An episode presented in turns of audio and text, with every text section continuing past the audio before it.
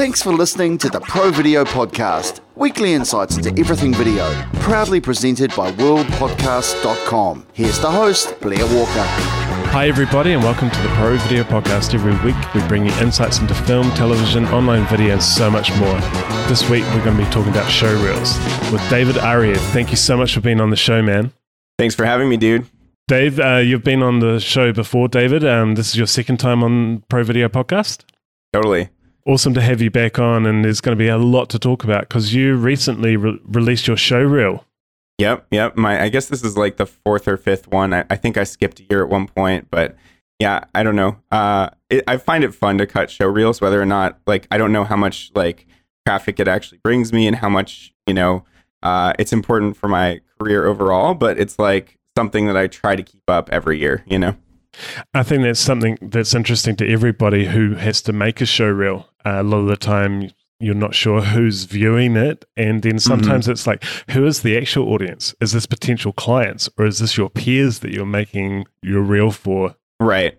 Yeah. At some point, you just, it's like you don't care that much. It's like just, you know, a fun way to kind of uh, collect yourself at the at the end of the year or, you know, like review the work you've done, see your own progress. And um, yeah, it's a just a good exercise as well. You know, like a creative project of its own, though it can be hard because you know you have to set aside the time for it you know and it can take several days. And then like we were just discussing like if you're going to do an intro for it then that becomes like its own passion project that's going to totally derail you you know for potentially weeks on end you know if you're if you're overly ambitious. So it's it's you know it can be hard to set aside the time. Uh, but i i just you know i found a time when i was between projects. I just finished up this really intense two month like ice cave music video and i was pretty burned out so i was like editing is, is like something that I can come back to and just relax with because I used to do so much editing. Um, it used to be like probably half of my work. Um, so, and then at some point, I, I made the decision to switch fully into just doing 3D work. So sometimes I kind of miss it, you know? A good opportunity to um, use those skills and those editing chops for yourself. Totally. yeah, what I really liked about your show reel, which is very different to a lot out there in, in 3D and motion, um, it's it, it, felt like a music video in itself, and it felt like a cool. story through your work, not a, a, montage. There's like a, a trip through your yeah. work. That's awesome. I mean, yeah, and I feel lucky that I have enough work at this point that I could do something like that. Uh, this was definitely the reel that I tried hardest on, you know? Out of all of them. Um, and I even went as far as like Chelsea was really actually she's my that's my fiance, but she was like really inspirational and helpful uh, in this because she like encouraged me to do a bunch of weird stuff. Like she, so this guy that I worked with, Ivan Torrent, uh, I did the kind of Space Whales project with him, and um, he's this amazing composer. Uh, and like, so first she was like, "Well, why don't you use one of his songs? Because you know him, and you know that's like a good relationship already. You can, you know, you know, kind of like get him to maybe it's like a cross promotional thing or whatever. So I use I found like several songs of his that worked really really well with these kind of long ramp ups throughout the the song. You know, creating that dynamic build that I wanted.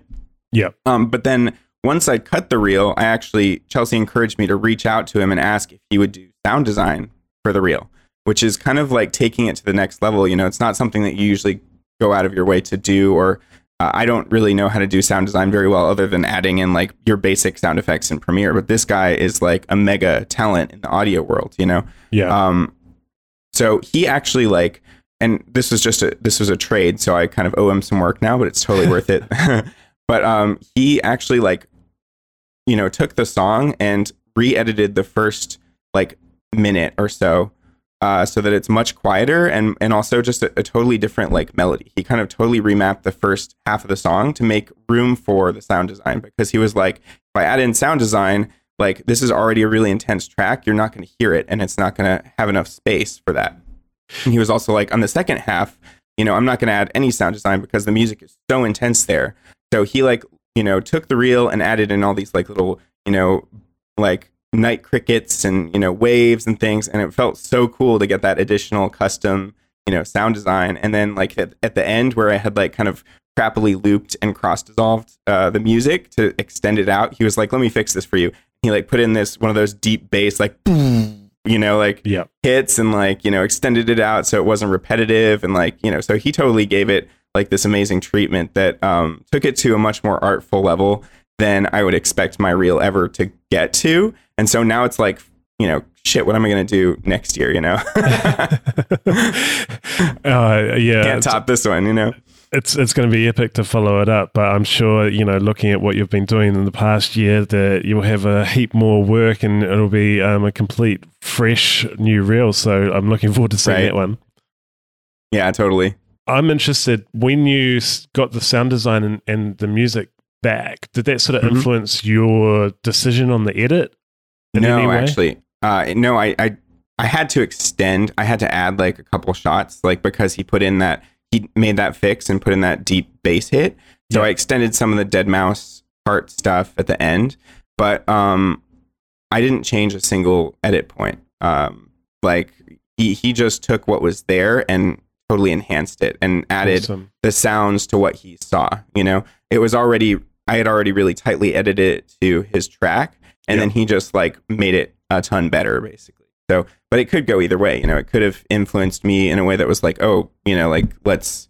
Uh, he changed this music, and this is way better. So let's you know swap th- some things. But in this case, because he had done the sound design, that kind of even further locked in um, the placement of a lot of these things because they're sounds that are you know timed to what you're seeing. You know, um, so yeah, it was just more of like a, a layer of polish on top of it versus uh, something that like like a back and forth kind of thing. You know. Yeah, totally. It's it's so um, it's such a hard one with music and sound because uh, music and sound design is so important to visual work and how it carries it, but it's also what you pick can say a lot about your personal style and your Mhm. and your own aesthetic, and so it's picking a yeah it's really it's a really with. hard thing. You can kind of like screw yourself over by cutting like you might have killer work and if you cut a bad reel like you might not be a good editor and you might just like select you know some things that don't work with the music or that just you know maybe aren't your best work. Like maybe an editor would see something totally different. So if you're if you don't like editing if you don't you know feel like you're a good editor at all and you have no interest in it it might be worth it to hire an editor uh, Yeah. to edit your reel. You know, if you're that, that's your calling card. Um, I mean, it's not your only calling card. Like we, there are plenty of ways, like Instagram and all these other you know means of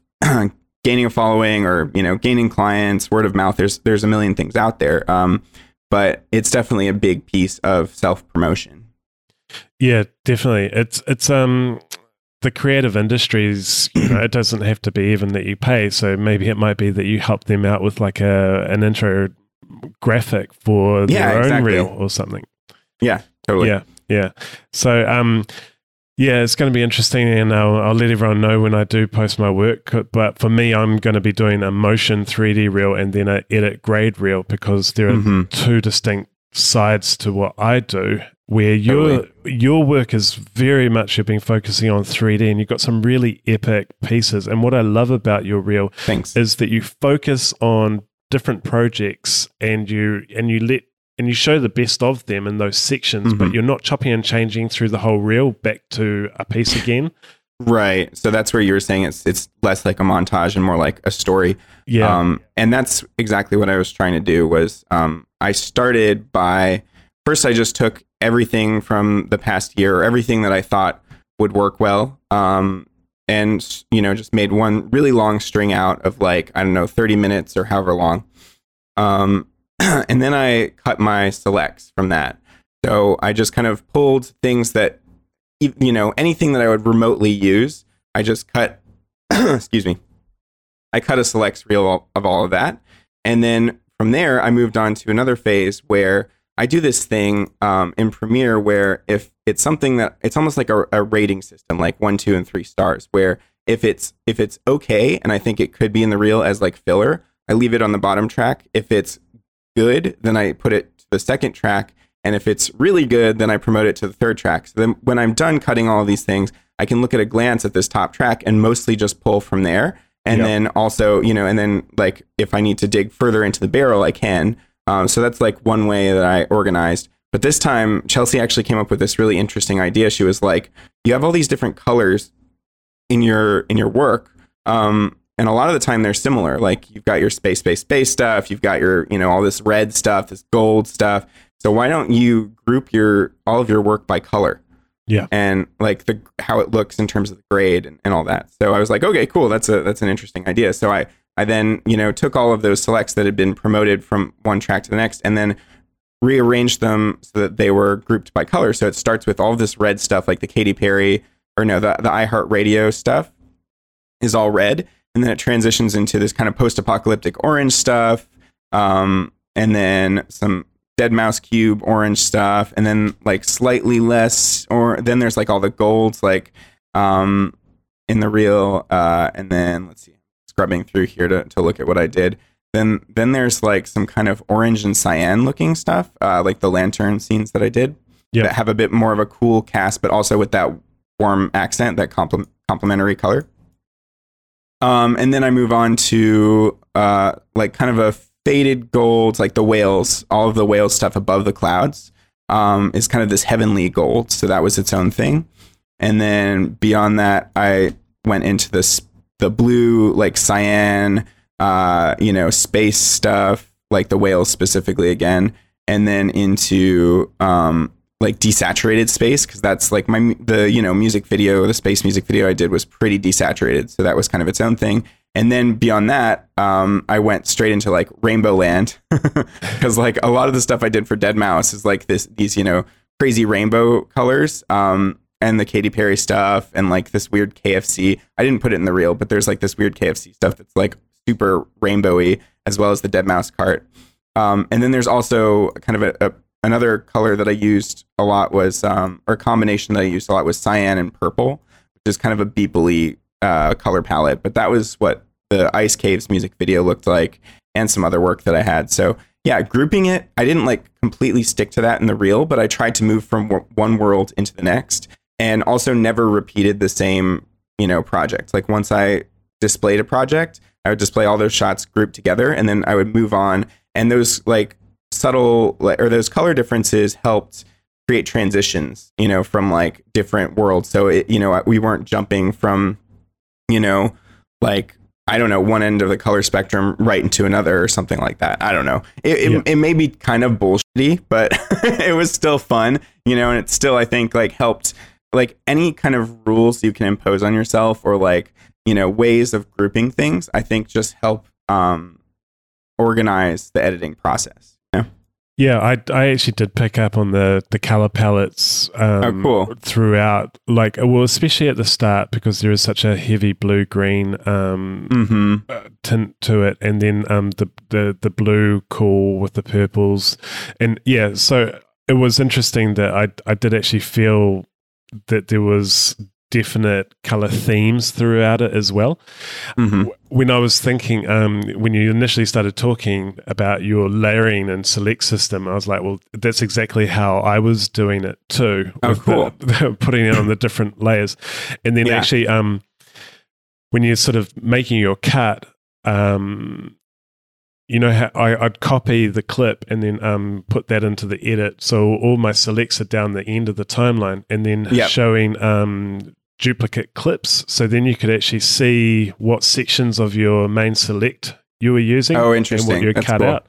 Yeah, because then there's a visual representation of what you're using from your selects and you go oh Right. actually that little beat could be kind of good on that little music hit once you start getting into it Totally. when you're talking about the color selects, um, it was, I was actually thinking that you were like labeling them in the timeline with the No, different yeah. la- labels because I've done that. That for would be smart projects too. Yeah. yeah, yeah, where it's like you can visualize a, a select group of footage together with a different label color. It just Mhm. it makes it a little bit easier when you're sort of jumping around the timeline to visualize quickly what the content is. Definitely, yeah. I just spaced it. Like I would create, you know, spaces between different sections. Like when I had my uh, selects that were different colors, I would just make sure there was a big enough gap that I could visually see the distinction between, Yeah. you know, one world and the next. But that's yeah, that's definitely a good uh, idea too. Is is the label colors kind of like in After Effects where you can Yeah, color code everything. Yeah, Yeah, yeah, yeah. Well, you are space, space, space. So fair enough. the Totally. way you the way you're putting your reel together, that makes a lot of sense though, because you are treating it in distinct sections, which is what I'm looking to do for an edit reel. Because it's really hard when you're doing an edit reel to just do a montage. You you need Yeah. to kind of show those projects, Absolutely. little chunks of them. Yeah, I've never had an edit reel before. Like I always got my edit jobs through word of mouth. Um, but the the concept of an edit reel has always been weird to me because you know it's like you you show a full piece to show everything in context, like how it's been edited. And but then when you're doing a reel, like reels make so much sense with like CG and, and After Effects type work, but with with an edit reel, you're like re-editing the stuff that already has an edit with new music and no dialogue, and it's just like it's such a weird concept. Like you can like a cinematographer's reel makes perfect sense to me because then you can see the shots and or the or a grading reel like you can do before and after wipes, you know, or just show not even you could just show beautiful footage that's been graded and looks really professional. Yeah. Um, but yeah, with the editing reel, that's that's a tricky one. Yeah, I do know. Um, which is why for me it's going to be the second reel will be an edit grade reel to just show more the Mhm. projects that I've been involved in. Rather than um, your skills in edit, because I'm the same. I'm like, right. well, for me to ascertain how good an editor is, I have to see how crappy the content and all the rushes were that you got. Yeah, exactly. There's so much more that goes into it. It's like here's my edit reel. Watch, watch how many cuts I can do. Cut, cut, cut, cut, cut. I must be good. yeah, it's it's been a tricky one because uh, I think what you're saying before about um, there's lots of different ways of marketing yourself was really true as well. Because since I've gone freelance, I haven't actually had to show anybody my reel because I think being out there in the community and networking and getting to know people and people knowing what you've been involved in and the projects that you're in, they there's that level of re, um, reliability in what you're capable of before you even go in the building. Yeah, absolutely. And I mean, so many projects are also passed on from just one friend to another. Like, Yeah. I'll hire hire my friends, or they'll hire me, and that kind of thing. Though, yeah, for studio studio, that whole life is a different thing. You definitely have to run that circuit a bit to you know get in with those people and whatnot. But yeah, like you're saying, you could have a reputation with a bunch of different, a bunch of different studios without necessarily having uh, them ever seen your reel. Yeah, um, so right with uh, people passing on work because I've had a couple of people do that for me early on as well, where they were just um, they couldn't do the project from timings or taking holidays or whatever, and then suddenly you've got a new contact yourself and. I think that's what's interesting about motion in 3D is that everyone's got each other's back because you want to put forward people that you respect that you know will get the mm-hmm. job done to the level that you would want to do it as well. Yeah. And and it's going to come around full circle as well in the future because I've already had to pass on work to other people too because um, I couldn't do it because I've already been booked for a gig. Totally. Yeah, it's a it's a cool cool community to to be in where you can just share and c- connect and hopefully collaborate on projects. And you've been doing a lot of collaborations recently as well. Oh, totally. Yeah. Um, the Ice Caves music video. I hired two of my really good friends, uh, Grant Inouye and Christopher Rutledge, to be the Houdini artists on the stuff that I had no clue how to do. You know, like uh, I was just way out of my depth with that stuff, like the melting and uh, remeshing of some of the ice geometry. Um, you know, to to not look weird, disgusting, skeletal. I mean, we don't need to get into that. I, I did a breakdown on, on my site, but yeah, that you know, Houdini is just a world unto itself that I haven't or you know just don't have the time to get into yet, and I'm not sure if I ever will. I'm in like a, da- a debate with myself constantly as to whether I want to just gravitate towards the things that I really do naturally well and that I like, like lighting and flying cameras around are two of my favorite things, and then texturing is another one of my favorite things, and just in general building environments is really satisfying to me. Uh, I think I just like making pretty pictures at the end of the day, and I enjoy making things move in a cool way. But sometimes the technical hurdles of doing that uh, just bog me down. Like I don't love doing Sims, even when I get away with doing. You know, I managed to to like get to a point where I've done a really cool sim. That that definitely feels good, but it's not the thing that I like do for fun. You know, Yeah. it's it's more out of necessity to make the end product look really good, really good. And I think I'm good at like assembling, you know, a lot of different assets together and and just you know one man banding it and bring together all the pieces you know um but yeah it's it's always like even after like seven years it's like a question of where do you want to move as an artist? And you see everybody getting to like houdini and and all these really complex um applications and you're like what's wrong with me? Why can't i force myself to do this? You know this is like it's like taking the medicine like i need to you know do this hard thing in order to overcome and then I'll be at this next level and anything will be possible and I can make my own short films and you know you tell yourself all these things but then maybe it's taking you away from the stuff that you really should be doing because you do it naturally well. So it's it's tricky yeah I, I i understand what you're saying it's like that amount of time that you'd put into learning it before you could do anything versus putting that time yeah. into um, continuing to develop your eye and your art direction. exactly. Yeah. I'm much more interested in the composition and like all that stuff where I, I have this like gut feeling that like learning Houdini, you know, where you could get to like this uber master, you know, level if you learn it, but like would you like in the time that you took to learn it, would you be able to learn like 10 other programs, you know, and like in which scenario would your art actually be better for it, you know? in the scenario of you collaborating with people who are, are friends and that you're building up this strong team, that yeah. seems like a really yeah, good exactly. combination moving forward for everybody. Absolutely. Absolutely. Yeah. Yeah. Yeah. It, it is an interesting one of um, feeling the need and the pressure to, to have the diversity of skill sets, but then mm-hmm. what, what collaborating brings to a project is is so interesting to me. You know, yeah. I'm, I'm, going into some design studios at the moment, and these are people who are at the top of their game and amazing studios, and just seeing how they work together and feed off each other, and they do have the specialists for the 3D mm-hmm. and the and the um, motion is separate team, and you know how how that can lift a project so much faster and so much further than a one man band can, which is right. which is hard. Some it's some hard. people have yeah. to be one man band. Right. Yeah. Yeah, and I'm I'm stuck. That's another internal conflict. Is like a lot of the time I really enjoy being a one man band because I like having full creative control and the ability to say, hey, everything in my reel, like this is all me, start to finish, 100. percent You know, that feels really good. But then like you get into certain jobs that are like so far over your head that it's like extremely overwhelming and can become like I'm burned out right now. Like I've been doing not very much for the past several weeks because of this last job, you know? Yeah. And like I'm supposed to be on yet another like grueling 2 month music video right now and I've been kind of slacking on it and the, their client is kind of cool with that. Like they're not in this massive rush, but at the same time that means that I'm not going to get paid for X amount of time longer. And it's like this eternal, you know, struggle as a yeah. freelancer. And yeah, I don't know.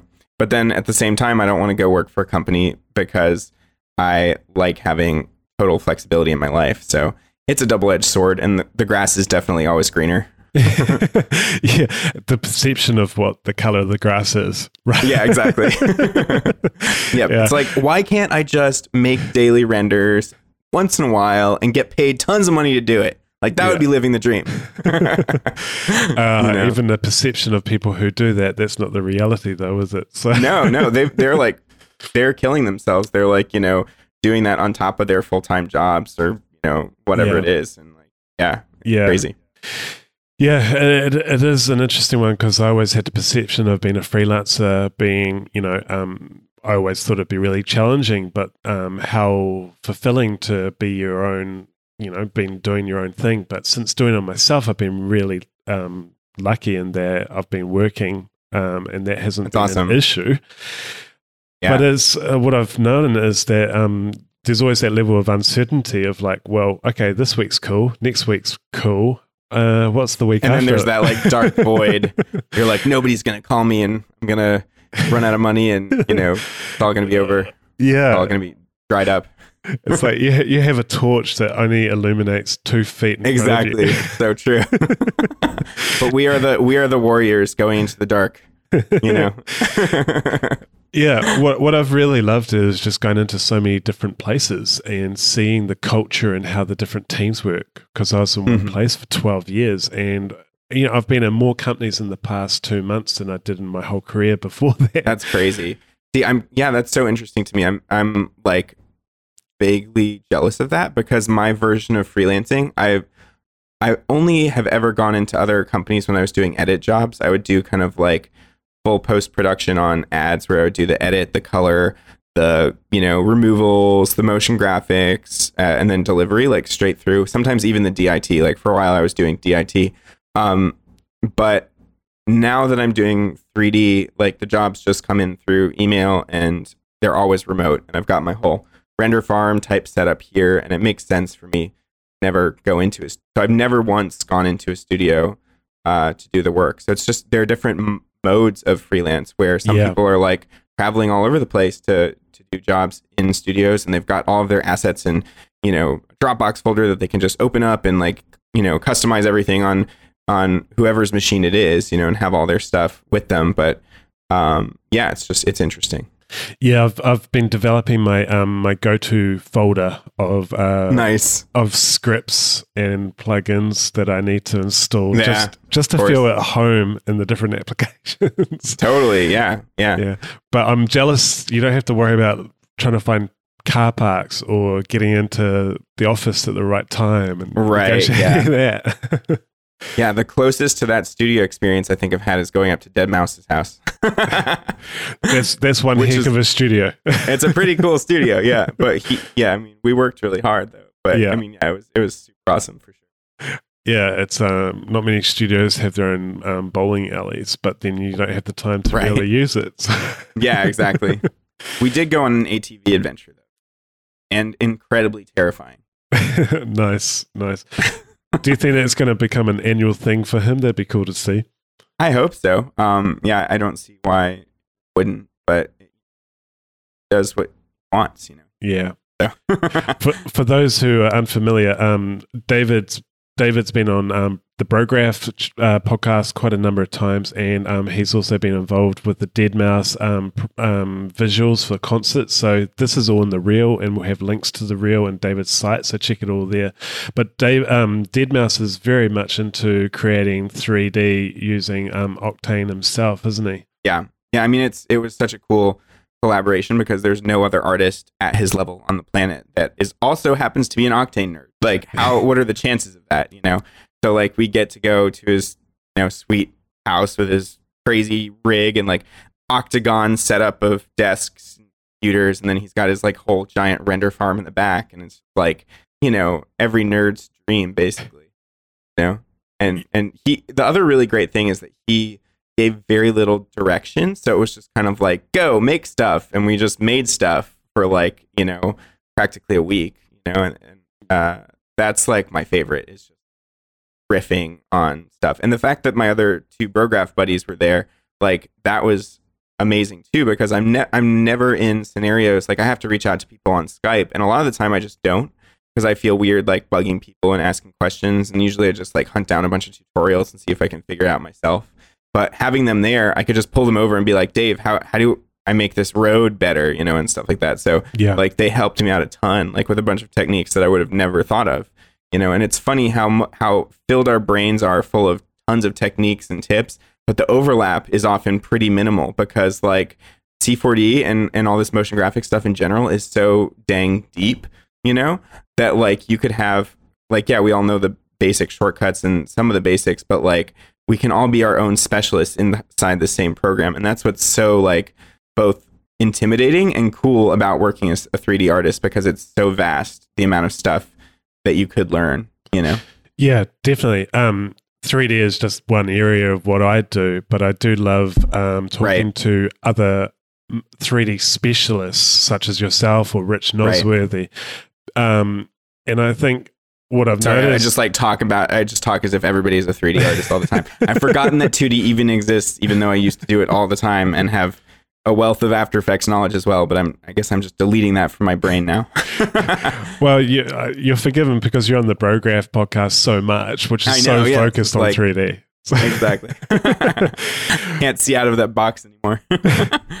but it is part of it. Like every 3D artist will have an approach to solving a situation based on their experience, and the the fact that Cinema 4D is an application will is so robust that it can work in so many ways and get mm. a result.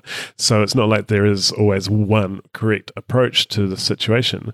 Right. I mean that's so true of almost any like even Photoshop and After mm. Effects. Mm. Like yeah. there's Swiss Army knives, and it's just like the the creativity and the different kinds of art is unlimited just because people i mean like so much of it are also soft skills like just composition and design and all this stuff like it's just a canvas a different kind of canvas but so it's it's pretty infinite what can be achieved in any of these programs you know? yeah definitely um and like you know part of what I'm doing. Just recently, I was at a studio and they were doing some pretty cool work. So um, I got to execute a project that they had set a stylistic design, but I was doing a new version for them.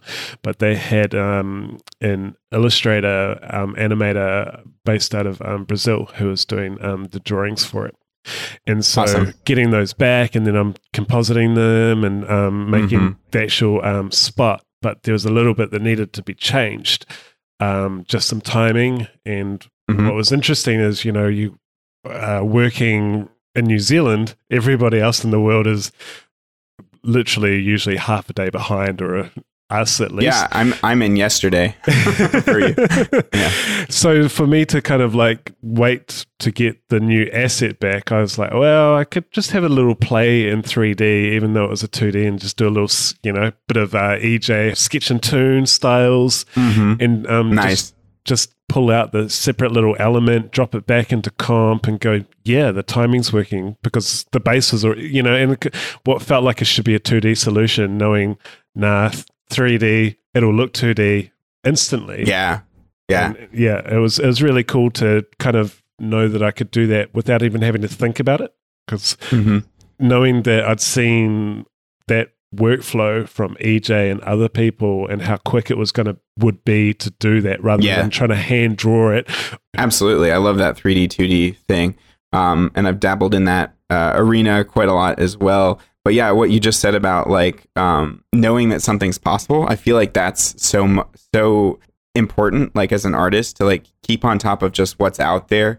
Uh, you know, and a lot of the time I'll watch tutorials and I don't necessarily like absorb the content like I would if I followed along, but just keeping that backlog going of like this is possible. This is like you know, if I ever needed to do this this kind of thing, this is where I'd go to. So just yeah. keeping that log so that when uh, a client comes to you with something, you're like, oh, I can think of like three or four tutorials that get at something like this. So let's go and watch those, you know, and yeah. start from that, you know, knowledge base and then move on from there. Yeah. yeah. I'm, I'm trying to go one step different and I'm trying to like find people whose work I really like and then become friends with them by having them on the podcast and then I can nice. ask them questions. yeah, that's the perfect way. You're building your army. That's the best way to do it, man. That's why I accept everybody's friend request on Facebook. the podcast is a way for me to have people like yourself on where I really do respect the work that you're doing and get to just Thanks, chat man. about it. So, thank you so much for being on this show again, man, and talking about your latest reel. It's awesome. Of course. Of course, dude. Sweet. Yeah. Should we go to the pro video picks? Absolutely. And now it's time for the pro video picks. Okay, so this is an opportunity for everybody to be inspired with your inspirational pro video picks. So I've got one. Um, so this is really inspirational to me for for camera movement specifically. It's actually a pretty old um, animation, but let me pull this up real quick. I need, I need to dig this up. Um, called Ruin. Have you heard of this? Ruin. Um, it's by it's by Wes Ball and this is the guy that um he uh directed all three Ma- Maze Runner movies, but this this I have seen this. yeah, yeah, yeah. Yeah. So this short that he made with people like 6 years ago now um got him in the in the door for directing the first Maze Runner movie. But I think this has just some of the coolest, most dynamic camera moves. Like this is like, you know, I want to like pick this video apart and study it for, you know, days for just the crazy like moves that they've got going on and cinematic language, you know? Yeah. Um, and it's like, to me, if something is, if it's like a small team project or like a solo video that someone's made that's like extremely cinematic, that's more inspirational to me than if it's a big team.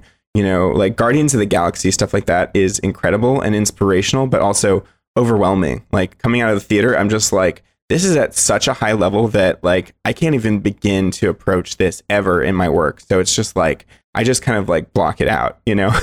Yeah. It's not even something to like, you know, I mean, I probably could break it down and like copy some camera moves and stuff. Like that's not a bad thing, but for whatever reason I like I definitely gravitate towards these uh smaller projects. Now, another one I can think of off the top of my head for really amazing camera moves and and uh, design. This is uh, called the Leviathan by Ruairi Robinson. Have you heard of this? No, I don't think I've heard of this one. Okay, so this guy has done a bunch of amazing full CG shorts. This one, I think he like pulled strings with like some major big production companies, like used some huge render farms for V-Ray and like got some mega artists to design the creature. But on the whole, he like did it himself over the course of a year, and it's just like some of the like most. Um, it looks like so photoreal. Uh, like there are these like super wide fisheye lenses and like grunge and grit everywhere, and like it's just like I don't know. It's hard to believe that one person did this, and there's some like if uh, if the audience is is listening or watching along with um, at around I think 50 wait let me zoom in here so it's around 103 there's this shot that starts it comes into this docking bay and then the ship drops and the camera follows it and I just love the motivated camera move here and then the follow-up move is this like long falling shot that then um, you know starts really wide and eventually uh, gets in towards this character and pivots around his head to reveal the full environment and all of these um, clouds coming at you on this gas giant planet. It's like super epic. Um, so yeah, here I'll send you a link to this. So you can you can out too. Awesome. Awesome. That'd be great. That'll help out Matt, who does the show notes for us as well. So thanks, Matt Lloyd, for uh, putting all those together every episode. Really appreciate it, man. Um, okay, so David, the pro Yeah. video pick literally can be anything you want, man. What what would you uh, what would you put for that? like uh, in terms of helpful um, resources or just whatever's in my head right now. Yep, can be anything. the first thing that popped into my head is I've been playing with uh, World Creator, which I don't know if you've heard of that app, but um, it's like World Machine. And at first, I didn't try it out because it seemed like World Machine Light or something like that, or like it wasn't maybe like you couldn't get as good results as you could from World Machine. But um, I've been trying it out, and it's like so easy to use. It's like uh, extremely intuitive, and it runs fully on the GPU. Um, so like maps that are 8K that usually take like I don't know an hour to export from World Machine, do it in like I don't know five or ten seconds. So it's really impressive. You just use all these filters, and it feels much more like playing with a terrain than like um, World Machine's not the most difficult, but it's like pretty cerebral. Like you have to know kind of what you're doing. And ultimately, I think you can still get a better result in World Machine, but the number of different instances of types of terrains that you could create in World Creator makes it, I think, just more something I'm actually going to use on a daily basis. You know, Cool. um, so that that's really cool. And I keep like I can't help myself. Uh, I can't just do one thing. I have to say two things. Go for it, man. What's, So what's my your other- second? My other, my second pick is Real Flow for C4D. Uh, I've I've developed a new found love for that uh, plugin after this music video because it's again, it's like another piece of GPU based software where um, doing fluid sims and X particles is like banging your head against a wall. It takes forever. Whereas with RealFlow, it's so fast because of the GPU simming that I have accidentally set it too high and created a sim that almost broke Octane. It was like 350 gigs. It only took an hour to sim, but it was 350 gigs and 20 million polys per frame. And I included it. It's in it's in the Ice Cave music video. It's that it's that whirlpool vortex type thing. Yep. Um, and like that's why it looks good is because it's so high resolution. So you know it doesn't look like your average blobby whatever fluid sim. It looks complex. And like I didn't do anything to make it that cool. It's just that RealFlow is able to calculate a lot faster. You know, so you can crank up the resolution and go to town with it. Nice. You know, it's it's literally just like two emitters and an attractor, like you know, it's colliding on the ground, and then there's a vortex daemon in the middle that's causing the stuff to swirl around. Like it's stupid easy to set up, but the you know benefits that you can reap from it are pretty huge. So software like that, I'm really into. You know, I'm into the user friendly plus powerful stuff. You know, awesome, awesome, great pick. Uh, I remember using RealFlow. Uh, this is going to age me. Standalone. Um, oh yeah, like when it just released. Um, talking Oh, wow. about like um, would have been about 14, 15, 14 years ago, I reckon. Wow, that's awesome. It was hard. it was Yeah, like- it's it's hard. Yeah, it was yeah, it was it was uh, trying to get it back into Maya where there was no FBX workflows back then or anything. Oh, man. it was like uh, Crazy. That, that was pain. we were trying Yeah. to make a uh, volcano simulation. I think I was so traumatized by it. I've stayed away from Sims. just stayed away from it ever since. That's hilarious. Yeah, yeah. I can't even live without like Alembic anymore, much less FBX. I can't even imagine. That's like, but um, yeah, that's the really nice thing about Real Flow for C4D is it's actually just as easy, if not easier, than X particles. Like, whereas standalone is still kind of hard to get your head around. Hmm. Uh, the one they made for C4D is like very integrated with that mindset and workflow. So just like I haven't barely watched any tutorials on it, and yet it's really, really easy to figure out. Yeah, but you are uh, Octane Jesus, so you're at a That doesn't mean I'm, I'm automatically level. good at. Oh my god, no, that does not mean that I'm automatically good at understanding software. Like, there's so much software, I'm like, what the hell? And I just like run screaming from the hills, you know, like. And even after watching a bunch of tutorials, I'm like, I still don't know. I've banged my head against the wall pretty hard with Nuke and pretty hard with Houdini. Like, eventually. all good, all good. Okay, um, following. There could, could be anything. Could be a sports Okay. team, TV show, podcast, whatever. I just uh see like a million things popping in my head. But um okay, so let me think. So TV show, I just watched The Marvelous Miss Ma- Maisel, uh, which is an Amazon original, and that was really, really entertaining. Super uh, compelling show. I think it's up for all the glo- Golden Globes, or maybe just one like stuff. But um, yeah, that show is really fun. It's about this uh, housewife in the 50s who um you know her husband leaves her and she uh decides to become a stand-up comic nice. stand-up comedian you know um and yeah it's, it's just really really entertaining and um yeah definitely recommend that and then as far as who i'm following uh on instagram um you know the standard like you know you got your Stuzor, you got your um Beeple, your Hood Ass, your uh, Joseph Bishara, um, and let me think, Sekani Solomon, though he's not as much on Instagram, but I love his stuff. Um, and then um, my two, my other two favorites, let's see, um, well, whatever, it's all good. Sweet. I Nice, I have a All lot right. more to name, but it's okay. all good. Okay, so um, finally, where do you find inspiration and influence? That could be anything.